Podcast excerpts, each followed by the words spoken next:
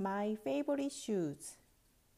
These shoes are one of my favorite shoes. I bought it in Korea about three years ago.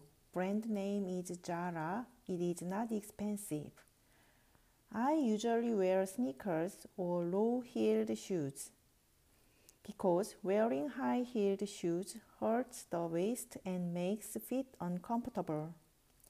These shoes are low heel and are all black, but because of flowers on the front of the shoes, they are fashionable, unique, and not monotonous. I wear these shoes usually in fall and winter. I also wear black clothes in winter, so these shoes go very well with my clothes. I live in Canada now, and it is very cold and snowy, so the road is slippery. So I don't know how much I will be wearing these shoes here, but I will continue to cherish them.